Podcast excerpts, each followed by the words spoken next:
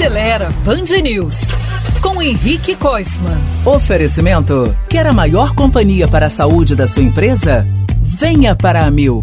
Ontem eu falei aqui de um lançamento e hoje vou falar de outro. É que a Ram, a marca americana de picapes do grupo Stellantis, vai lançar ainda esse ano em nosso mercado uma nova picape, que vai produzir lá na fábrica da Jeep em Pernambuco.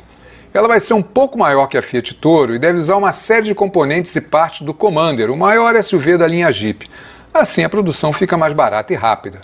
Além da plataforma do tipo monobloco de outras partes, como as portas do Commander, esse novo utilitário vai ter o mesmo motor 2.0 turbo diesel de 170 cavalos e tração 4x4 com câmbio automático de 9 marchas, que já são usados em algumas versões da Fiat Toro e dos Jeeps Commander e Compass. Mas um pouco adiante, é quase certo também seja oferecido para esse carro um novo motor, o Turbo Flex GME 2.0 de pelo menos 270 cavalos.